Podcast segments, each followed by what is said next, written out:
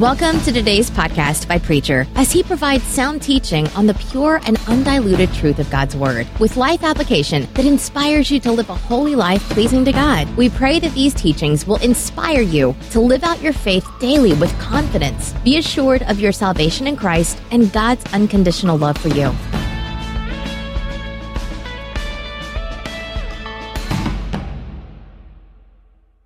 For thus saith the Lord God Behold, I myself will search for my sheep and seek them out, as a shepherd cares for his herd in the day when he is among the scattered sheep. So I will care for my sheep and will deliver them from all the places to which they were scattered on a cloudy and gloomy day. And I will bring them out from the peoples and gather them from the countries and bring them to their own land and I will feed them on the mountain of Israel, by the streams, and in all the inhabited places of the land. I will feed them with a good pasture, and their grazing ground will be on the mountain heights of Israel. There they will lie down in good grazing ground, and they will feed in rich pasture on the mountain of Israel. And I will feed my flock, and I will lead them to rest, declares the Lord God. I will seek the lost, bring back the scattered, bind up the broken, and strengthen the sick. But the fat and the strong I will destroy. I will feed them with judgment. And then, if you would turn to the book of First Corinthians, the second chapter, and beginning with the first verse. And the Apostle Paul is speaking, and he is saying, And when I came to you, brethren, I did not come with superiority of speech or of wisdom, proclaiming to you the testimony of God. For I determined to know nothing among you except Jesus Christ and Him crucified. And I was with you in weakness and in fear and in much trembling. And my message and my preaching were not in persuasive words of wisdom, but in demonstration of the Spirit and of power that your faith should not rest on the wisdom of men, but on the power of God. Yet we do speak wisdom among those who are mature, a wisdom, however, not of this age, now the rulers of this age who are passing away. But we speak God's wisdom in a mystery, the hidden wisdom which God predestined before the ages to our glory the wisdom which none of the rulers of this age has understood. For if they had understood, they would not have crucified the Lord of glory. But just as it is written, things which eye has not seen, ear has not heard, and which has not entered the heart of man, all that God has prepared for those who love him. Lord, help us to understand what we have read this morning.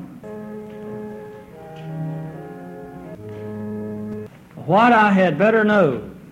Paul says, I determined to know nothing among you except Jesus Christ and Him crucified. What a wonderful time of the year it is to be alive, and that is springtime. I remember with a great deal of joy and pleasure and comfort a man of my past who has now gone on to be with the Lord, uh, said that he thought he would not have found favor with the Lord if he had lived uh, all winter and come to die in the spring. Well, I think the Lord did bless him by not taking him away in the spring. And I can appreciate as I grow older so much what that man was trying to say and what he was saying uh, when he made that statement. What a beautiful time it is to be alive, the spring of the year, the time that nature in all of its great glory comes alive again. And the birds sing, and you listen to the outside, you can almost hear things out there growing and taking place, and nature dressing itself again in all of its beauty and its great glory. My, what a wonderful time it is to be alive. Now, there's another reason why at this particular time uh, to be alive and that is it's sort of a springtime in the kingdom of God. And those of us who are attuned to and can understand something of what God is doing today And the only way that you can explain it is to say that it is the springtime and the kingdom of God. Because you see, dear ones, today, if you're alert to what is going on, and all you have to do is check your own heart to know part of what I'm talking about, there's a spiritual restlessness today that is within the world that has not been before in my day. And there is among us who claim to be the fall of the Lord Jesus Christ, a quickening of the heart and soul and mind as we think about what is taking place, and yet that doesn't quite explain it. The only way that you can explain it is to say that here is the work of the Holy Spirit that is working today more than He ever has within my past. And I can see it in my own life, and I can see it in the lives and hearts of those who are round about me. I also take note of the fact that there's a searching today for a meaningful life more than it has been in the last years. The great masses of people are caught up in this business of searching for life. And now it causes us to do as a society a lot of dumb and foolish things. Uh, but nevertheless, the desire is there for us to find a more meaningful way to live. And now you and I, as Christians, we have that more meaningful way to live. We know it. We know what it is. We know where it is. And we know what should be done about it. And then today, there is a commitment today on the part of people, by and large, a small minority. Uh, but I take note of the fact that there's a greater commitment and dedication today on the part of more people than in the past of being really committed to the Lord Jesus Christ. Now, folk, when I talk about being committed, I mean they are committed heart, body, mind, and soul, and purse as well. There are those who are willing and ready to share with the kingdom of God and with God of what He has blessed them with in a great and in a mighty way. And I have been able to see a demonstration of that type of uh, commitment and dedication by people who do not even belong to this church. In fact, I think about the last uh, Sunday or two Sundays ago uh, when one who had been here but belongs to another church now uh, gave me that check for $5,000. Now, that's the kind of a thing that I am talking about the outpouring of the Holy Spirit as never before. Now, I want to tell you, it is springtime in the kingdom of God. And I want to tell you something else, dear ones. I've said that to say to you simply this.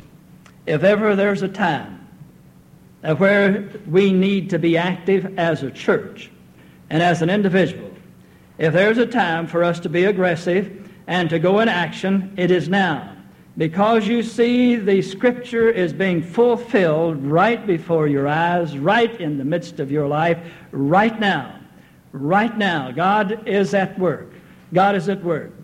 And if you doubt that, all you have to do is turn to the 38th chapter of the book of Ezekiel and the 23rd verse, and I want to read that to you. And I want to tell you this is precisely what God is doing right now. And He says, in days uh, to come, He says, I shall magnify myself, I will sanctify myself, and I will make myself known in the sight of many nations, and they will know that I am the Lord. Well, let me say to you that if the Scripture is being fulfilled within our very life right now, and that is an absolute fact, is all you have to do is just read the Scripture, especially the book of Ezekiel and Revelation, and listen to what's going on within the world.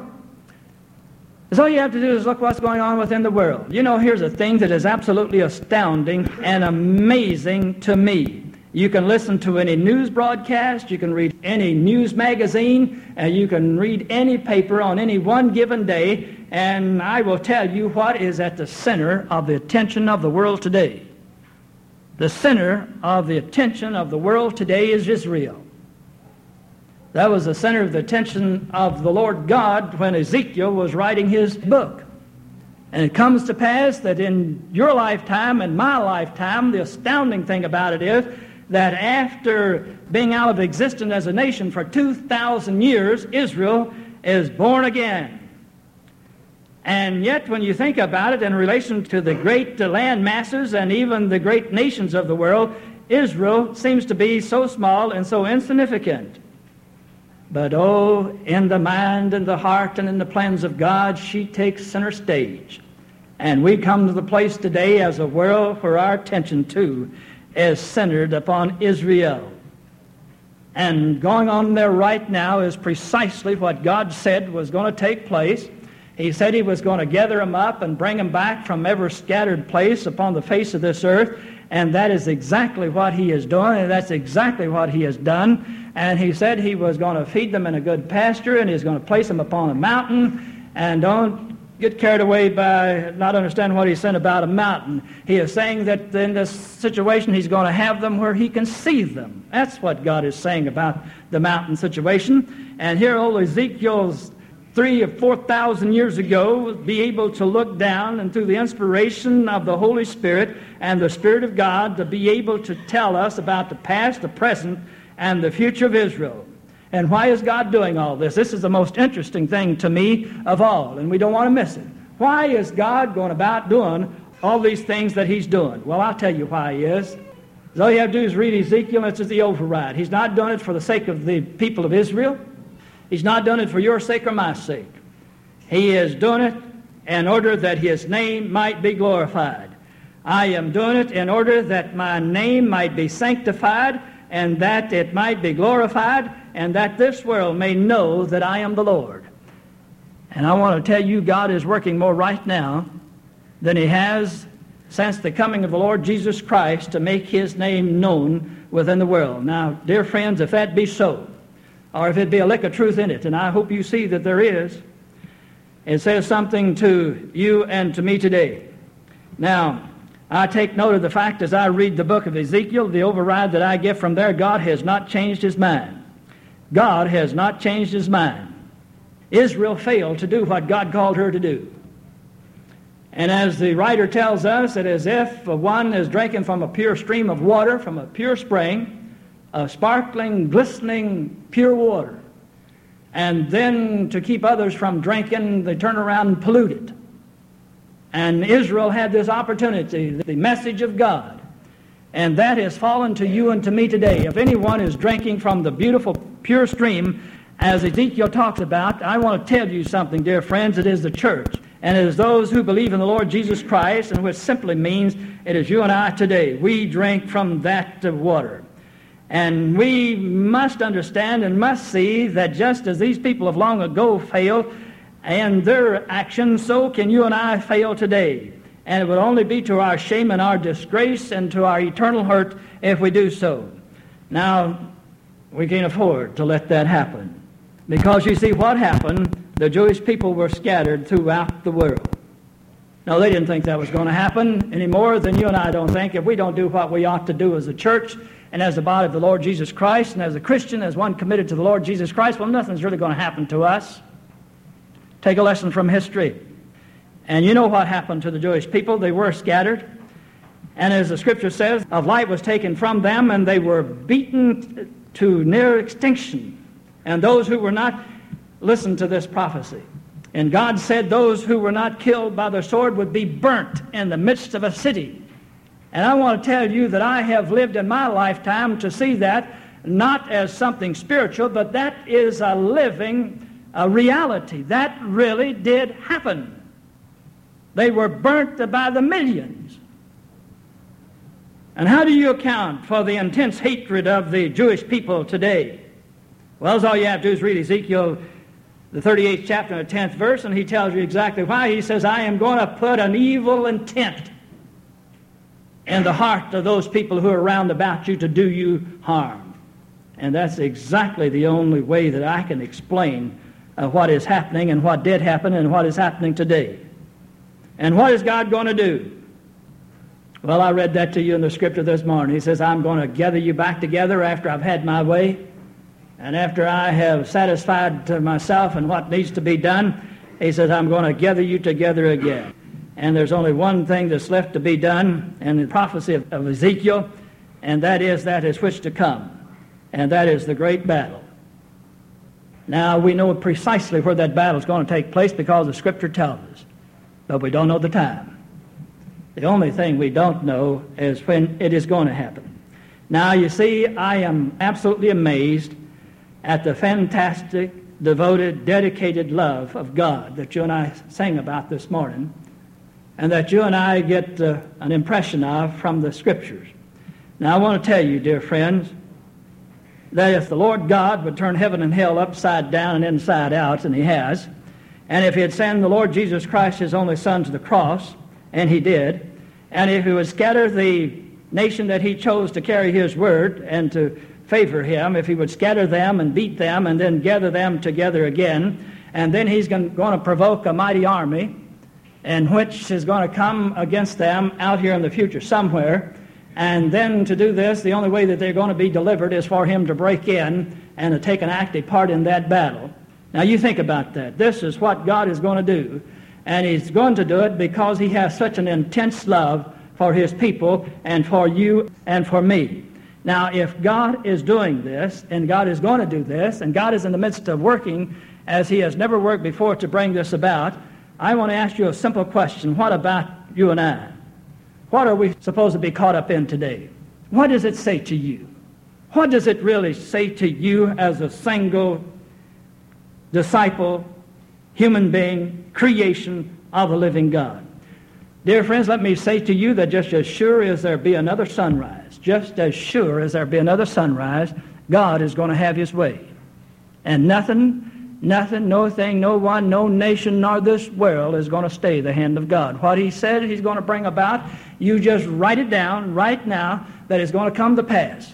Everything that he has said in the past is going to come to pass, has, and what he says is going to come to pass the future is going to be here. And I want to tell you, for you and for me and for us as a church, we need to come to the place uh, where we see uh, what is going on, and so we can address ourselves properly to the responsibility, the opportunities, and the privileges that you and I have today.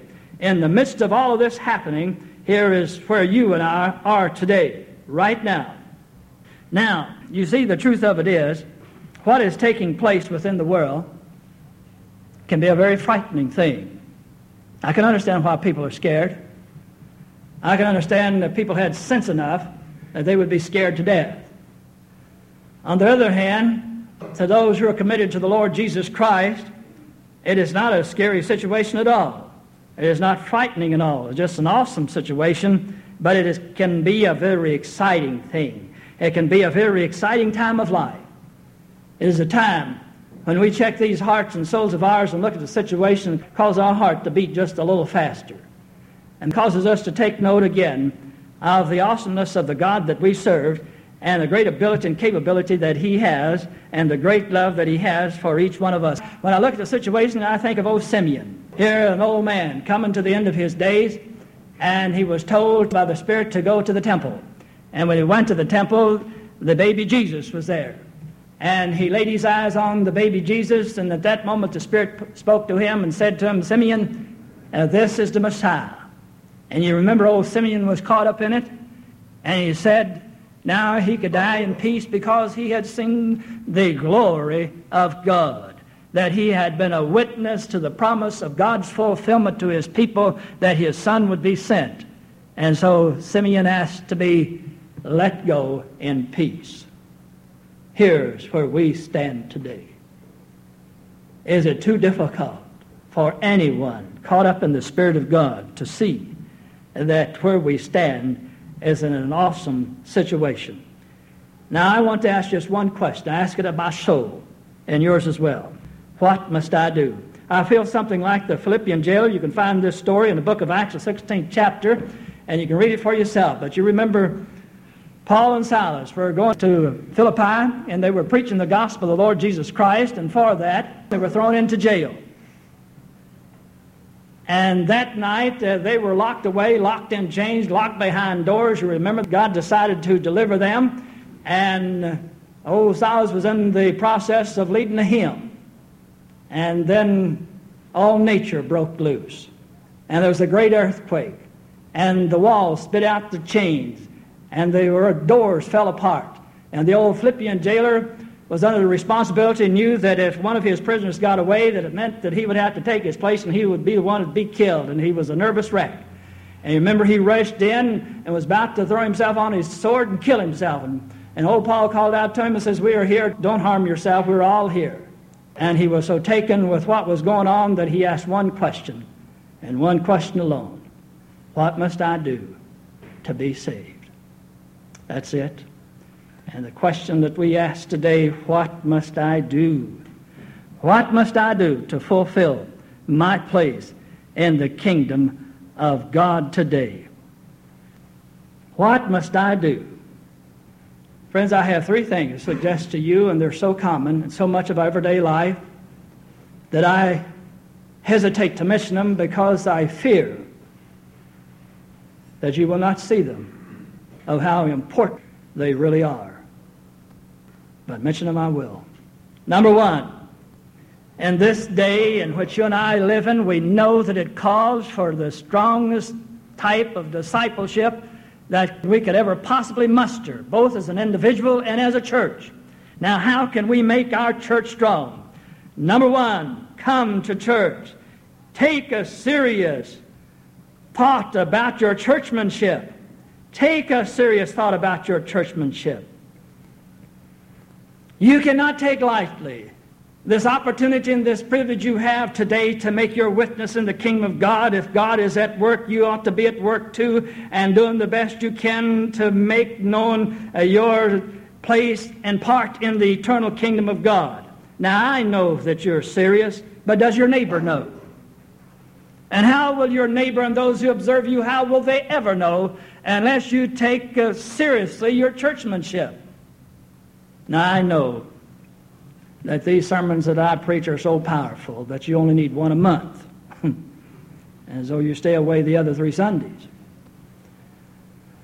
Dear friends, let me say to you with all the intent of my heart and all the knowledge I have, whatever wisdom I have, whatever I've gathered from God over these years, I want to say to you there's nothing upon the face of this God given earth that will systematically give a demonstration to this world of what you believe and the way you believe it than faithful, committed, dedicated church attendance. Nothing. It's important. If we are to build a vital witnessing force for the kingdom of God and for the Lord Jesus Christ, if we're going to make a dynamic impact upon this community of ours, if we're going to be the church worthy of the name of the Lord Jesus Christ, if we're going to win people to the Lord Jesus Christ, if we are going to be prepared for the coming of the Lord Jesus Christ, we need to take seriously our churchmanship and be in our place of responsibility every Sunday, if at all possible. And I want to tell you if we would do this one thing here, uh, there would be such an outpouring of the power of God on us that this whole community would take note that we're here in the name of the Lord Jesus Christ. I would take seriously, and I call it to your attention, your churchmanship. Secondly, I would give. I would give, and I would give. I would share with the kingdom of God precisely the way the Scripture has asked me to, and God has asked me to. I would give as God has blessed me. I would give as God has blessed me. Now, I know that you perhaps are aware of this, but let me rehearse it in your ear in case you're not. As I look at the situation back across the years, and I think about our situation right now, and I have been in churches where we have had a lot more staff people than we have here. But I have never been in a church, anywhere, any place, any time, uh, that is staffed with people any more committed and dedicated than those now that serve you. We have a staff here that's ready and willing to do whatever they can for the sake of the kingdom of God and for the Lord Jesus Christ. Outside of the one who is speaking to you, the rest of them, they're at the place, commitment, and dedication that they ought to be.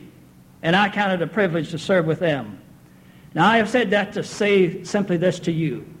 One of the great programs of this church is the staff that you have brought together here and God has blessed us with.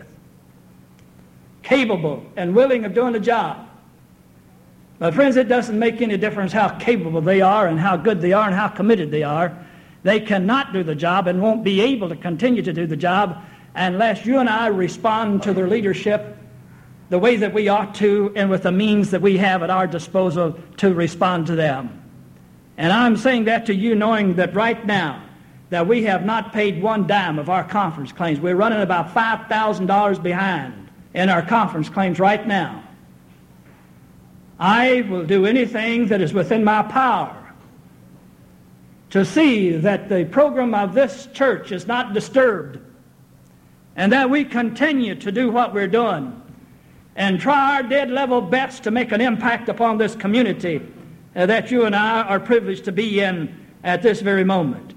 Uh, but it cannot be done unless we are willing to share with what God has blessed us with. And it's just pure and as simple as that. For us, knowing what is going on within the world and what God is calling for and what God is doing, for us to hesitate to respond to Him in this way, my friend, we invite disaster. We invite disaster. And so the first, I would give serious thought to my churchmanship. Secondly, I would share with the kingdom of God. I will tell you, I will tell you, and let it be written this morning, that unless we do what we ought to do here, and the way of being a steward in the kingdom of God, you will live to see the day that you will regret by not doing it. Just as sure as there be a God in his eternal kingdom. Now, and we must put totally, as best we can, to the service of God this total piece of beautiful property uh, that we have been blessed with. Oh my. My friends, it's not a matter of whether I want to or not, or whether I even like to or not. That doesn't even come in the picture. The only thing that is really in the picture, what does God intend for us to do with what He has blessed us with? That is the question within my heart and my soul. You know, I feel something like David of long ago uh, when he went out to, to see his brothers that were in the army of Saul. And when he got out there and he looked up his brothers, and now on the other hill was a giant over there making fun of God's people, of this army. And you remember that David said, told the king, he says, Now I'll go out there and fight uh, uh, that, uh, that giant. He has insulted God and his kingdom and blasphemed his name. I'll go, and I'll go in the name of my God. And you remember they took David in. He must have been just a, a little fellow, and not uh, very big at all. And they put uh, the king's armor on him. Well, when they put it on, he was so weighted down. It must have been beautiful, beautiful armor. You can just see it so shiny and everything. And David couldn't move. He said, I can't move. That's not what God has given me. And what he has given me is a slingshot, and I know how to use that. And on the way to meet the giant, you remember he picked up some stones from the brook. God has given that to me, and that's all I need. And you know the story as well as I do. My dear friends, you may look around you and you may wish for something else and you may long for the armor and the shining stuff and the part of the king, but I want to tell you what God has given to us here, right here, right now we will be more than able to do the job in a glorious way for God if you and I will just seize the opportunity that we have. And you and I can slay the giant today in the name of Christ. And we can see souls saved. Now, friends, I want to tell you, now listen to me. Please listen to me. It's important. Let it be written again. Only one thing here at this church that we hold uppermost in our mind, in our heart, and in our soul to be engraved here on whatever we do. One thing and one thing alone, and that is to glorify God, to lift up the Lord Jesus Christ, and to see men and women born into the kingdom of God. I, for the rest of my days, I do not want to be involved in something just within itself. I am not interested in beautifying this ground for the sake of beautifying this ground. I am not interested in what goes on back there on the back 40, for what just goes on back there. The only way that I am interested in willing to give my heart, my soul, my life, my strength, my money, and whatever else I have to this church, all of it, is that we lift up Jesus Christ as Lord so that men and women might be saved. The time runs out on us. We cannot spend our time just having fun. We must spend our time, yes, having fun, but thinking in terms of how I can lead someone to the Lord Jesus Christ. Now, my friends, we have an opportunity here like you wouldn't believe. Oh, and it can be wonderful. It is wonderful. It's beautiful. Is any other church in the Methodist Church has a, such a beautiful situation as you and I have today? I don't know of any. We have it all. Let us then commit, rededicate, do whatever needs to be done in order that we might be able to take what God has already blessed us with and prepare as best we can for His coming glory. And let us do it in such a way that we're going to take every man, woman, and boy and girl that we can find and take them with us because we want to see them saved. We want to see them part of the kingdom of God. We want to see them when God comes in all of His glory and it may be in our lifetime, but when He does come, whether it be early or late, makes very little difference. If we're going to do everything within our power, we're going to use this piece of property, we're going to do whatever we can to make it beautiful, wonderful, serviceable, and we're going to do it only for one reason, and that is for God to be praised and men and women to be saved. Now, those of you who are here this morning, if there be one here, and you do not know Christ as your Savior and Lord, I want you to know that what we do here, we do for you. We do for you to bring you to the place where you can say yes to your Lord. Say yes to Him.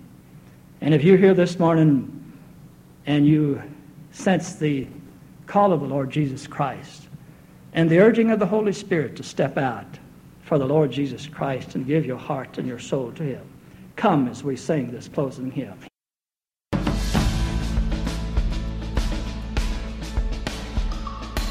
Thanks for listening. Hope you were blessed. We pray the Holy Spirit will make you a doer of His words, finishing the work He started and making you more like Christ for the transformation of this world and preparation for heaven.